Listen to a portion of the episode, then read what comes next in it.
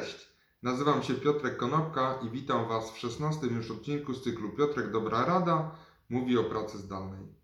Dzisiaj powiem kilka słów na temat zmiany cywilizacyjnej i tego, co się dzieje trochę poza naszymi firmami, ale w związku z naszymi pracownikami. Dzisiaj jestem po rozmowie z działem kadr jednej z dużych międzynarodowych organizacji. Organizacja jest bardzo otwarta, zatrudnia kilka tysięcy osób i tak jak mówią przedstawiciele działu kadr, oni zawsze są, czy byli gotowi do tego, żeby pracować zdalnie. Firma w ogóle zachęcała do tego, żeby taką zdalną pracę wykonywać. Natomiast w trakcie naszego spotkania, w trakcie naszej rozmowy, okazało się, że nie pomyśleli o wszystkich elementach tego, co składa się na dzisiejszą pracę ich kilku tysięcy pracowników pracujących ze swoich domów.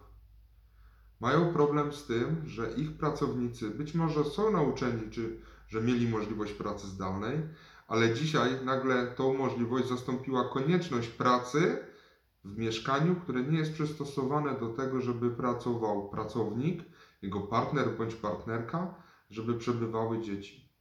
Firma w ogóle nie jest świadoma tego, w jaki sposób ich pracownicy mieszkają, bo nigdy wcześniej ich o to nie zapytała. Bo oczywistym było to, że zawsze mogli przyjść do biura. I nikt nie rozważał scenariusza, co zrobić, gdyby pracować trzeba będzie z domu i nie będzie możliwości pojawienia się w ogóle w biurze. Co zrobić w sytuacji, gdy jest mąż, żona, dwójka dzieci i pies i wszyscy pracują bądź uczą się zdalnie.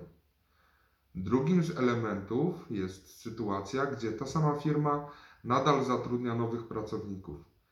Ci pracownicy, kolejna grupa pojawiła się na początku tego tygodnia w granicach 15 kwietnia. I co się okazuje? Firma się zastanawia na temat tego, w jaki sposób tym pracownikom zapewnić szkolenie wprowadzające do firmy. Jak przeprowadzić onboarding takiego zespołu, którego nigdy w życiu nie widziało się na oczy, bo rekrutacja tego zespołu również była wykonywana całkowicie zdalnie. I trzeci element, jak zarządzać takim zespołem, którego nigdy w życiu nie widziało się na oczy. Organizacja, z którą rozmawiałem, mówi, że ma wdrożone procesy i procedury pozwalające na monitorowanie zarówno czasu pracy, jak i jakości pracy pracowników. I że oczywiście dużo rzeczy opiera się na zaufaniu. Ale nagle się okazuje, że te procesy i procedury nie są przystosowane do grupy pracowników, których nigdy nie widziało się na oczy.